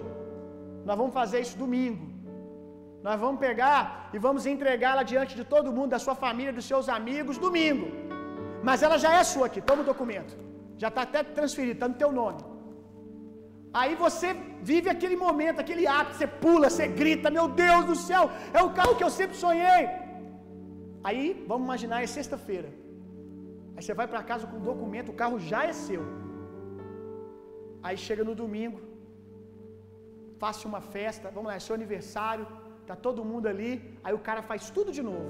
Olha, irmãos, eu senti de Deus e eu decidi dar um presente para ele. Aí ele vai lá, abre a garagem. Você vai ficar feliz de novo? É claro que você vai, meu irmão.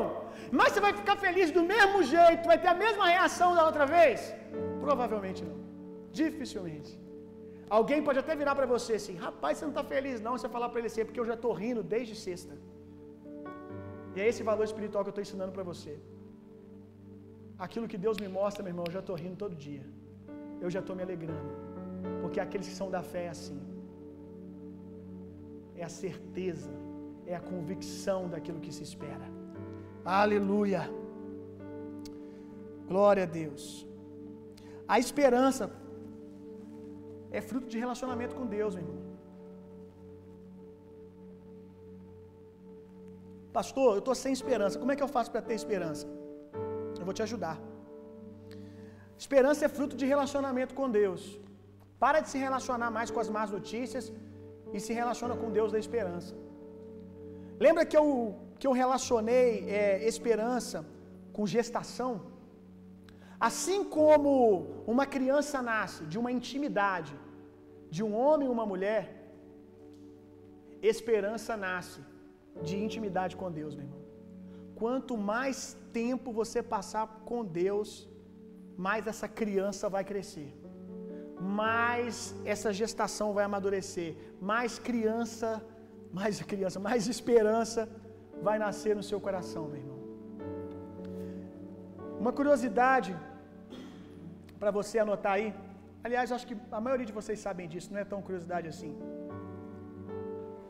Que para o povo hebreu, para o povo hebreu, a, a infertilidade, não poder ter filhos, é sinônimo de maldição.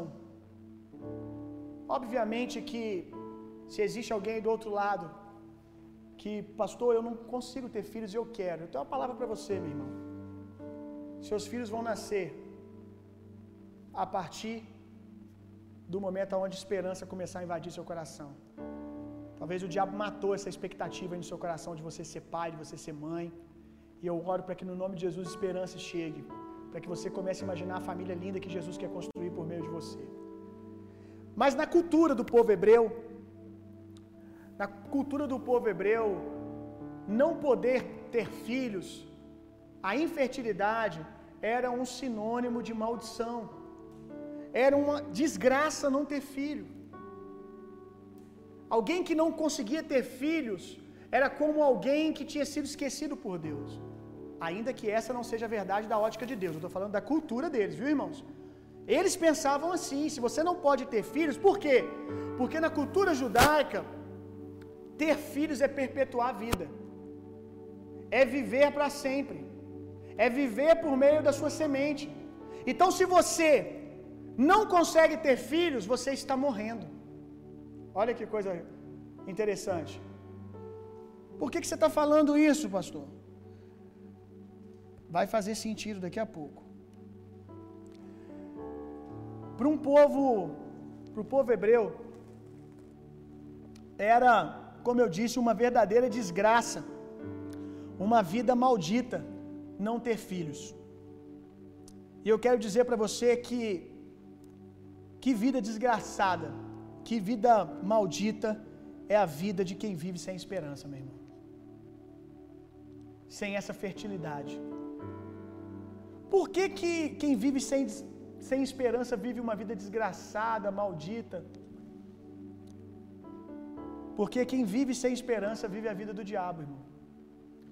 Pesado isso, mas é uma verdade.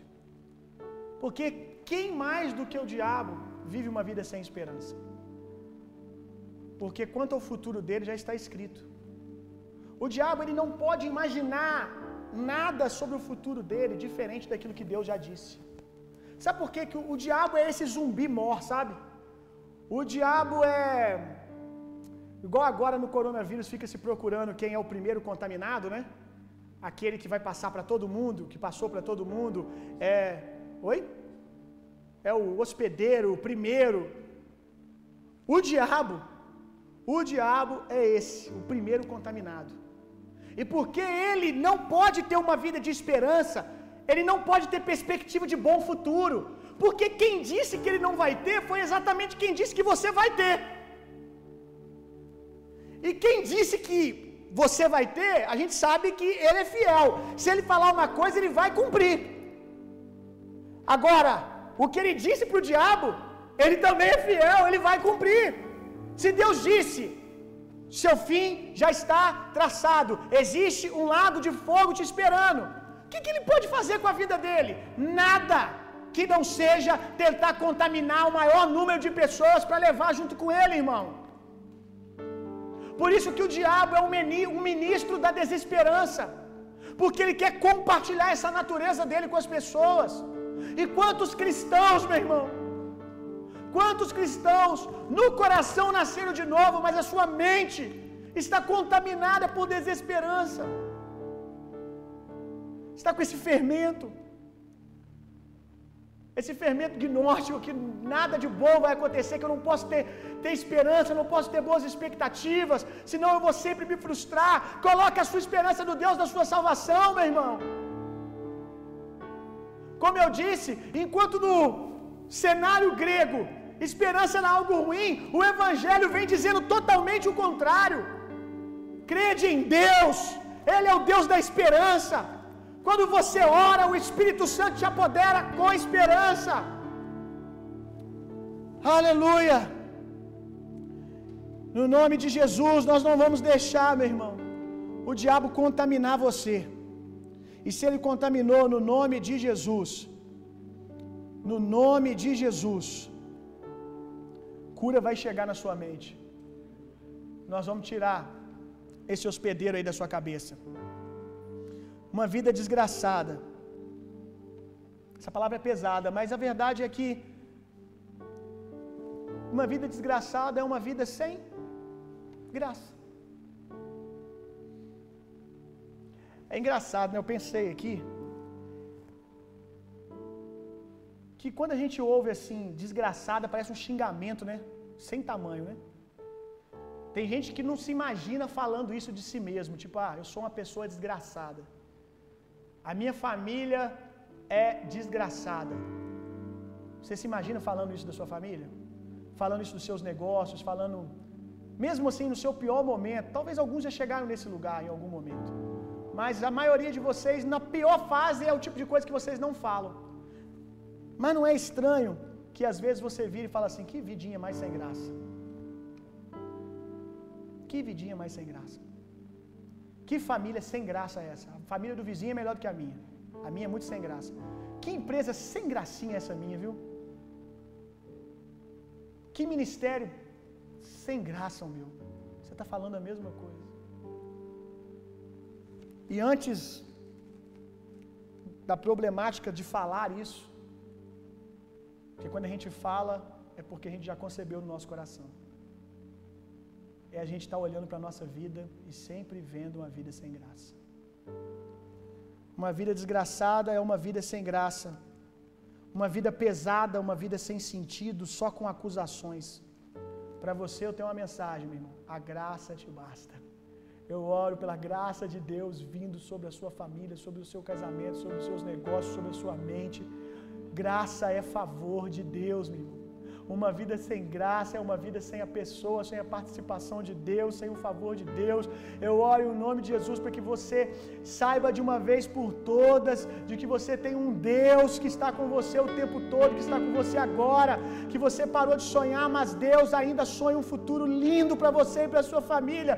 Eu oro por uma mentalidade de graça chegando no seu coração e mandando toda desesperança e desgraça embora. Aleluia! Quando eu disse para você que o diabo ele é o o agente que contamina todo mundo, talvez você foi esperto e você pensou que se o diabo morde alguém, a pessoa se torna um zumbi. Que, que essa pessoa não vai fazer? Ela vai continuar passando isso para frente, mordendo outras pessoas, quando você se torna um zumbi, meu irmão, quando você é mordido pelo diabo, pelas desesperanças, quando você é mordido por essa doença, você se torna um ministro da desesperança. Talvez alguém aí do outro lado já está se tornando essa pessoa. Você só fala de desgraça, só fala o que o diabo diz, porque você foi mordido. É por isso que eu acredito que o diabo ele não quer matar você, meu irmão. Você vale muito mais vivo. Você vale mais para ele vivo, contaminado e trazendo desesperança para as outras pessoas.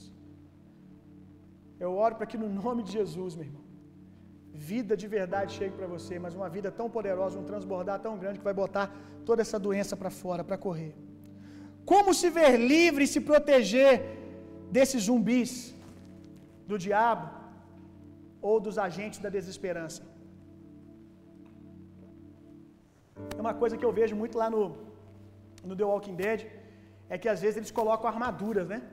Eles colocam placas de ferro no braço, para na hora que está vindo muito zumbi, eles botam o braço assim com uma placa de ferro, o zumbi morde, fica sem os dentes, fica sem os dentes e não consegue contaminá-los. A Bíblia nos deu uma armadura, meu irmão. Está lá em Efésios capítulo 6, eu não vou ler agora. Mas nós sabemos que essa armadura, ela é nada mais e nada menos do que a pessoa de Jesus. Se revestir de Cristo, salvação, justiça. Coloca a armadura, anda vestido de Cristo, meu irmão. Que o diabo não vai conseguir morder você. Depois em casa, porque é muito grande, mas eu queria muito que você meditasse. Colossenses capítulo 3, anota aí. Depois, em casa, né? Você está em casa, né? Mas depois do culto. Depois do culto. Pega Colossenses 3 antes de dormir hoje e medita. Porque Colossenses 3 está falando sobre se vestir de Cristo. Vestir dessa armadura que não permite que o diabo morda você. Eu quero te dar mais algumas dicas para se ver curado da desesperança ou para se proteger dela. Nós vamos abrir alguns textos bem rápido agora. Gênesis 30, verso 1. Gênesis 30, verso 1. Uma expressão muito forte. Lembra que a gente tem comparado muito a questão da, da esperança com o gerar, ou a desesperança com a infertilidade? Gênesis 30, verso 1. É a história de uma mulher chamada Ana. E um dia ela clama por filhos. Vendo, Ra vendo Raquel que não dava filhos, na verdade Raquel, né? Achei que era que a história de Ana também é assim. Ela clama na mesma força, na mesma intensidade. Vendo Raquel que não dava filho a Jacó, teve Raquel inveja de sua irmã e disse a Jacó: Olha essa expressão aqui. Dai-me filhos, senão eu morro. A primeira coisa, meu irmão, para você ser curado da desesperança é clamar. Eu queria que você parasse agora, sabe, e clamasse: Jesus, você já aprendeu isso, meu irmão. Dai-me esperança, senão eu morro. Porque alguém sem esperança é um morto-vivo, então clame a Deus.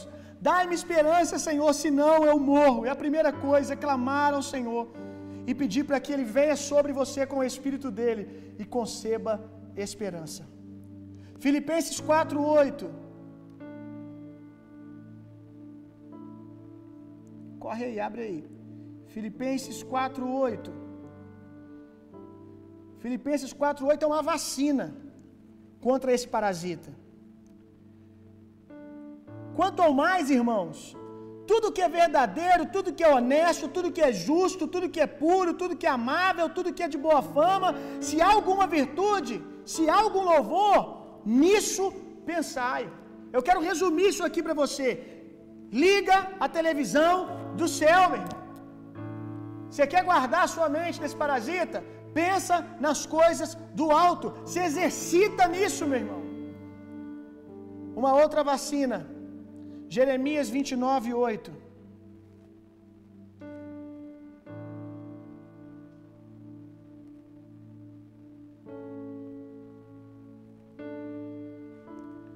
Jeremias 29, 8. Porque assim diz o Senhor dos Exércitos, Deus de Israel. Acho que eu anotei referência errada aqui. Misericórdia.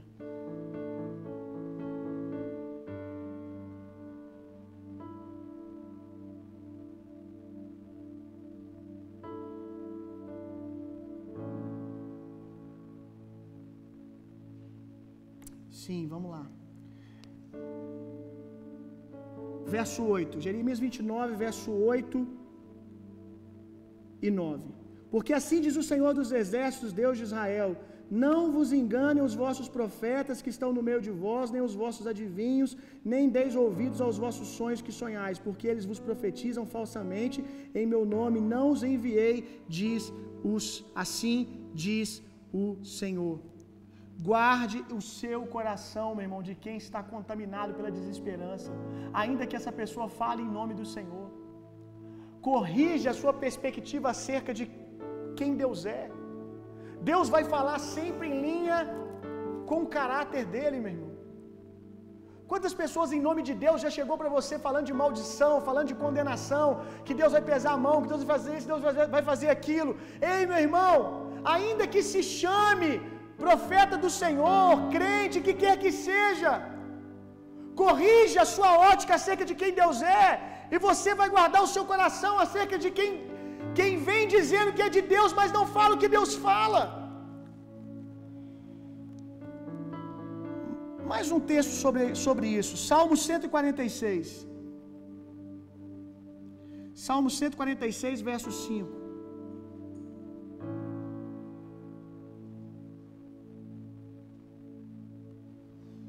Bem-aventurado aquele que tem o Deus de Jacó por seu auxílio, cuja esperança está posta no Senhor, seu Deus. Bem-aventurado, feliz é aquele que não coloca a esperança nas coisas, que não coloca a esperança nas pessoas, nos métodos, mas coloca em Deus. Eu quero parafrasear com o que o profeta vai dizer: ainda que a figueira não floresça, ainda que a vide não dê o seu fruto, tudo bem. Se o que eu planejei não está dando certo, por quê? Porque a minha esperança não está no como, a minha esperança está no Senhor. A minha esperança não está em alguém. A minha esperança não está. Botei expectativa que o meu patrão vai me promover. Mas chega bem no dia da promoção, ele promove outra pessoa. Aí desaba tudo. Por quê? Porque colocou a esperança no método, no como, ao invés de colocar a esperança no Senhor. Não coloque a esperança na figueira, coloque a esperança no Senhor. Porque ainda que a figueira não floresça, Deus vai cuidar de você. Não coloque no método. O mesmo Deus que vai cuidar do profeta na beira do rio, por meio da provisão ali daquele rio, num outro momento, o rio seca, aquele método seca, mas Deus é criativo. Aí Deus vai e usa um corvo para trazer alimento. Depois Deus usa uma viúva. Ei, meu irmão, coloque a sua esperança no Senhor. E você não vai ser frustrado. Felizes são aqueles que botam a esperança em Deus. Como é que a gente faz, pastor, para matar zumbi? Além do apóstolo Paulo, que eu vou pegar ele ali agora.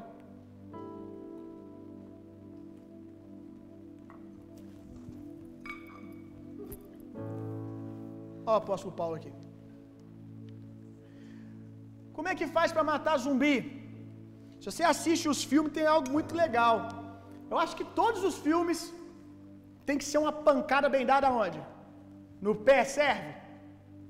Na boca do estômago serve? Tem que ser aonde? Na cabeça. Tem que ser uma paulada bem dada na cabeça, um tiro na cabeça. E eu não sei se você percebeu, meu irmão. Eu botei o apóstolo Paulo ali. Aí você falou assim: não, tá tranquilo. Mas, desde o início dessa mensagem, eu estou usando essa ferramenta aqui, que é muito mais poderosa e mais forte do que esse taco aqui, para acertar a sua cabeça. Eu estou matando zumbi desde que a gente começou aqui. Abre a sua Bíblia comigo lá em 2 Coríntios capítulo 10, verso 4. Porque as armas da nossa milícia não são carnais. Ixi, aí. Achei que eu ia poder bater com o taco na sua cabeça. Não vai poder. As armas da nossa milícia não são carnais. Não pode usar o apóstolo Paulo. Só o da Bíblia, aquele ali não pode. Mas sim poderosas em Deus. Que, que essa arma poderosa em Deus, que nós sabemos que é a palavra, ela faz? Ela destrói fortalezas e anula as mentiras. E eu gosto aqui que o apóstolo Paulo, o da Bíblia, não aquele ali, ele diz sofismas. Sofisma é uma mentira, mas é uma mentira que vem às vezes com vestida de verdade, sabe? Sofisma seria uma meia verdade. Uma mentira que soa tão bem que você não faz sentido. Isso é um sofisma, é uma meia verdade. E muitas vezes os sofismas eles vêm como eu disse, de pessoas que se denominam homens de Deus, profetas, e às vezes até o são, mas estão mordidos né, pela desesperança e acabam ministrando isso. Aprenderam assim, e é esse o fruto que eles dão. Às vezes, o sofisma vem na boca de alguém, profeta, pastor, ministro, amigo da igreja, e vira para você e fala assim: Olha, deixa eu ver aqui. Vira para você e fala assim: essa enfermidade aí é porque provavelmente você pecou contra Deus e isso agora é uma consequência que você tem que lidar com ela. Ou então vira para você e fala assim: olha, essa doença aí, ou então a destruição do seu casamento é porque isso é uma maldição hereditária. Você vai ter que fazer um curso aí, você vai ter que voltar lá atrás e descobrir qual o pecado que seu bisavô cometeu, né, para você pedir perdão. Aí você pede perdão pelo seu bisavô, tudo. Você concorda que dependendo da boca de quem vier isso, não parece uma verdade? Por quê? Porque está mesclado com palavra de Deus. Aí às vezes usa um texto bíblico fora de contexto. Você vai ver que o diabo, quando ele tenta Jesus no deserto, ele não usa uma mentira. Ele não vai usar nenhuma mentira. Nenhum momento você vai ver o, o nosso Senhor Jesus virar e falar assim: mentiroso. Não. Ele não usa mentiras. Ele vai usar palavras que estão na Bíblia, está escrito, mas sem o coração de Deus, sem a verdadeira intenção, sem o espírito de revelação. Ele vai usar o que está escrito contra Jesus. Ó, oh, está escrito, faz isso. Aí você não vai ver Jesus falar assim: Eu te repreendo, mentiroso. Cara, isso é muito forte. Você vê Jesus dizer assim: Mas também está escrito. Mas Jesus traz a palavra de Deus pura, com revelação, com aplicação correta. Então o diabo ali ele pode ser a figura de um, de um homem religioso que usa a palavra, que usa textos bíblicos fora de contexto, sem o coração, sem a, a revelação, sem o caráter de Deus. Isola um texto e diz: Ó, oh, é isso, isso é maldição hereditária. Porque lá na velha aliança era assim. Só que você tem que aprender a trazer o mais. Mais está escrito: nenhuma maldição a mais para aqueles que estão em Cristo Jesus. Isso pode ter sido uma realidade lá atrás, mas hoje a minha verdade é que Cristo Jesus já levou todas as minhas maldições. Está entendendo, meu irmão? São sofismas. E a palavra de Deus destrói isso, e eu estou junto com o Espírito Santo aqui, já que não pode dar uma paulada, eu estou dando uma biblada. Essa aqui é pequena, tem umas grandes. Na sua cabeça. Para quebrar essas fortalezas em nome de Jesus. Eu quero te perguntar, irmão, o que, que tem tirado a sua esperança? Consequentemente, tem tirado a sua alegria, tem te adoecido. O que? Fala para mim aí, no seu coração. Às vezes você não pode falar alto, né? Aí na sua casa, tem alguém perto, é uma coisa que é muito íntima. Mas o que que tem te adoecido, tem tirado a sua esperança? É pecado, perseguição, enfermidade, um divórcio, uma luta contra, como eu disse anteriormente, contra um pecado. O que, que tem te adoecido? Tem uma, um dia ele chega para o Senhor e ele diz: Senhor, eu tenho que ficar lidando com um espinho na carne, com algo, com uma tribulação, que algo de, que de tempo em tempo vem para tentar me entristecer. O apóstolo Paulo disse que havia algo que de tempo em tempo vinha para tentar entristecê-lo, para tentar tirar a alegria dele. que vocês conhecem como espinho na carne de Paulo. Tem muitas muitas linhas, né, do que seria o espinho na carne de Paulo. Tem tem gente que fala que era uma enfermidade, um problema na visão.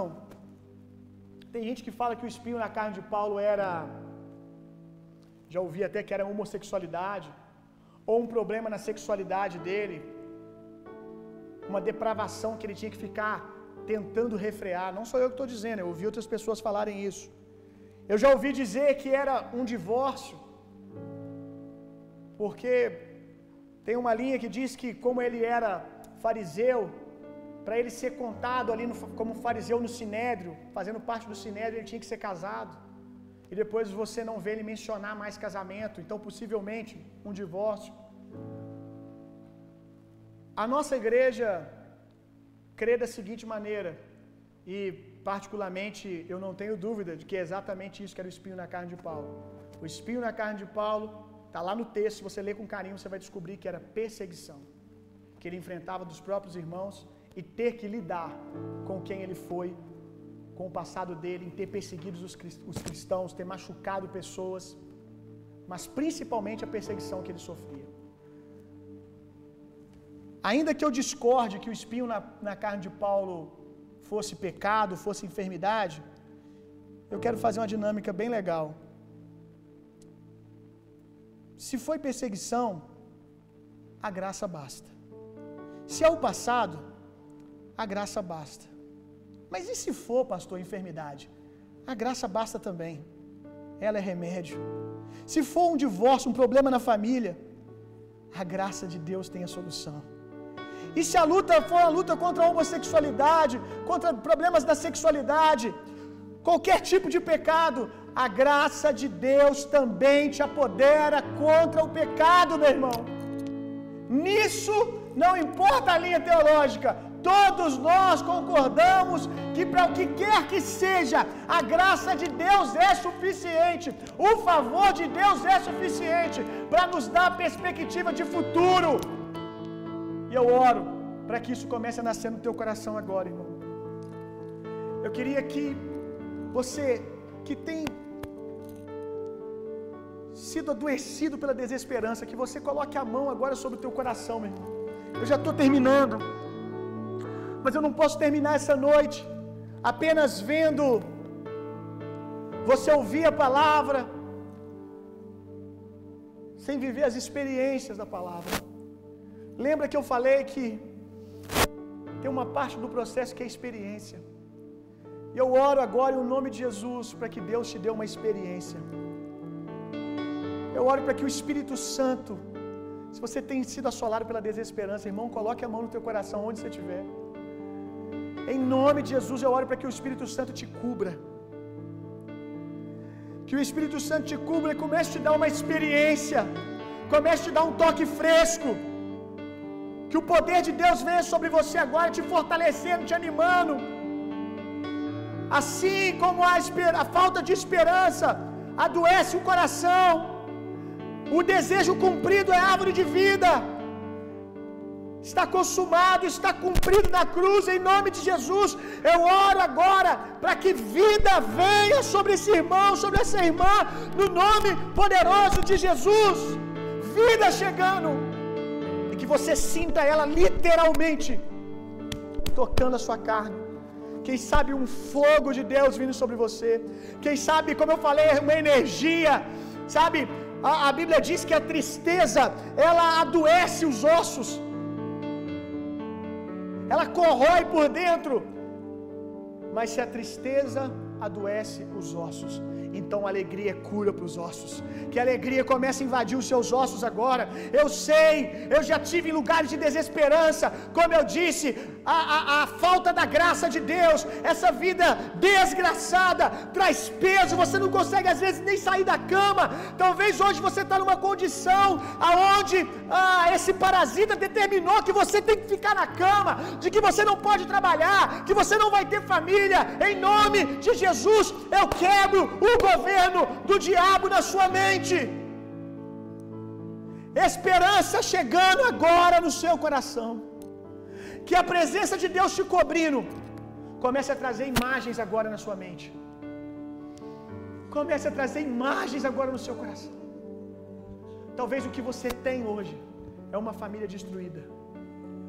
Mas que agora o seu coração comece a ver a restauração do seu casamento. Que o seu coração comece a ver todos saudáveis. E eu não tenho dúvida que daqui a algum tempo, perseverando todos os dias, você vai acordar um dia de manhã. Você vai talvez até ter esquecido dessa oração que você fez, como eu já esqueci de algumas. Mas aí de repente eu tenho esse déjà vu espiritual. E eu me lembro, eu orei por isso. Uau, Jesus! Uau, eu orei por isso, Jesus. Eu tinha até me esquecido. Mas eu orei por isso e agora eu estou desfrutando, estou tomando café com a minha família. Eu oro em nome de Jesus para que Deus comece a criar imagens do céu na sua mente. Imagens novas. Eu quebro essa TV maldita que está na sua mente só vendo coisas ruins, pensando como o diabo pensa, e que seja ligado na sua mente agora a TV do céu. Eu oro para que você aprenda agora, para que você consiga, melhor dizendo, colocar a esperança no Deus da sua salvação. Um bom remédio contra a desesperança é trazer à memória que dá esperança. O que que dá esperança? Lembrar o que Deus fez. Quando nós colocamos a nossa esperança no Deus da nossa salvação, nós lembramos que se Ele nos salvou, se Ele nos deu o que Ele tinha de melhor, se Ele deu a si mesmo por nós, por acaso Ele vai nos negar alguma coisa? Não. Não, não, não, não. Aleluia. Lembre que Deus te salvou, meu irmão. Lembre como eram os primeiros dias, tudo aquilo que Jesus fez. Eu oro para que você consiga começar a pregar para sua mente agora e dizer a verdade. Deus já nos socorreu antes. Eu já vivi livramento financeiro antes. Eu já vivi livramento na minha família antes. É verdade. Eu não conheço Jesus hoje. Eu já vi ele fazer antes. Então isso vai começar a gerar esperança no seu coração. Lembre-se quem é Deus agora em o nome de Jesus. Revelação de quem Deus é chegando no seu coração. Olha quem Deus é. Eu que sei os pensamentos que tem sobre você. Pensamentos de paz e não de mal, para dar a você o fim que você deseja. Esse é Deus. É um Deus que ama dar boas coisas aos seus filhos, que ama cuidar dos seus filhos. Esse é Deus. Eu não sei quem te contaram, o que te contaram sobre Deus, mas agora estou dizendo o que está escrito. Deus ama os seus filhos e criou um futuro maravilhoso para eles. Que esse futuro seja desenhado na sua mente agora. No nome de Jesus. Vamos, Espírito Santo. Aleluia. Se tem alguém aí do outro lado que não entregou a vida ainda para Jesus. Você lembra que eu falei no começo da mensagem que no mundo não tem esperança. Os gregos não tinham nenhuma palavra para denotar esperança num sentido bom. O mundo não tem esperança. No mundo não tem o que você esperar. Realmente no mundo é dia mal, dia mal, dia mal, dia mal. É um abismo chamando outro abismo. Em algum momento, é essa realidade que quem está vivendo o mundo vai desfrutar.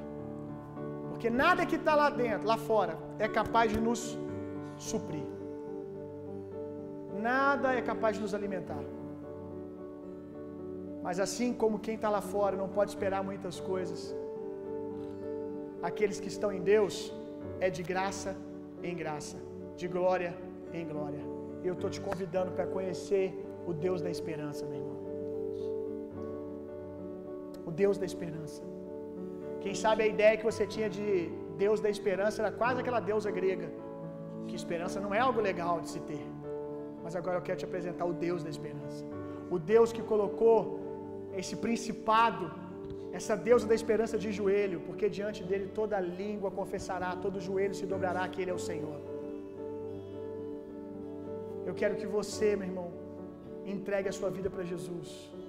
E você vai ver, quando você entregar sua vida para Jesus, esperança vai nascer no teu coração. Porque Jesus vai se assentar no trono do teu coração. Jesus vai se assentar no trono do teu coração.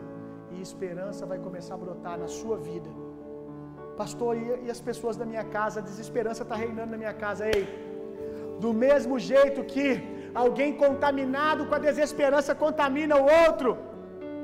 Quando você está cheio de esperança, porque a boca fala que está cheio o coração. Depois que você entregar sua vida para Jesus, você vai começar a transbordar Jesus na sua boca. E o Jesus que sai da sua boca vai começar a, no melhor sentido da palavra, contaminar os outros corações. Tu e a tua casa servirá ao Senhor, no nome poderoso de Jesus. Entregue a sua vida ao Senhor. Entregue o seu coração a Jesus. E a sua vida nunca mais vai ser a mesma. Tem alguém aí sentindo o coração queimando? Eu preciso de Jesus.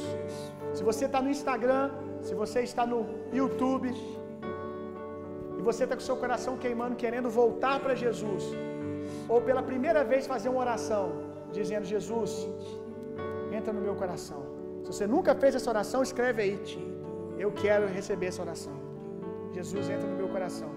Que alguém da nossa igreja vai procurar você para orar por você no WhatsApp, para orar por você no Instagram. Que Deus abençoe muito a sua vida, meu irmão. Que Deus abençoe a sua casa. Eu não vejo a hora de a gente voltar para a nossa vida de congregação, para a gente se abraçar, para a gente se ver. Mas eu louvo a Deus por aquilo que Jesus tem feito nesses dias também. Quando a nossa esperança está no Senhor, a gente é surpreendido, né? Como a nossa esperança está em Deus, a gente viu Deus fazer tanta coisa boa nesses dias. Glória a Deus, glória a Deus. Estou sentindo de orar por cura também. Tem alguém doente aí do outro lado? Se você tem qualquer enfermidade, coloque a mão agora no lugar da enfermidade.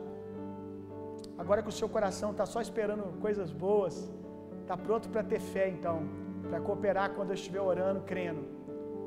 Coloque a mão no seu coração, ou no lugar da enfermidade, se você puder, em nome de Jesus.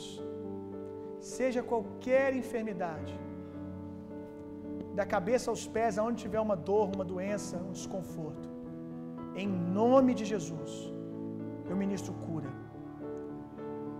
Eu ordeno agora que toda enfermidade seque, que toda dor, que todo desconforto, não importa onde essa dor está alojada, aonde essa enfermidade está alojada, em nome de Jesus, eu ministro cura, saúde, refrigério dos pés à sua cabeça, em o nome de poderoso de Jesus. Amém, amém. Glória a Deus. Vamos orar para a gente terminar. Faz assim com as suas mãos. Em nome de Jesus, semana que vem a gente já esteja junto lá no templo. Pastor, e se a gente não estiver junto lá? Tem problema não, nossa esperança está em Deus, meu irmão. Nós vamos encontrar o favor de Deus para nos alegrarmos com outras coisas, porque Deus tem cuidado de nós, amém? Faz assim com as suas mãos. Que o amor de Deus, que a graça de Jesus Cristo, que o consolo, poder e a personalidade do Espírito Santo sejam em vocês e através de vocês, hoje e sempre. Vão e tenham uma semana sendo profundamente, intensamente amados por Deus. Vão e transformem o mundo. Até terça-feira, no nosso culto sobrenatural, culto de milagres, curas, palavras de revelação. Terça-feira, às 19h30. Deus abençoe.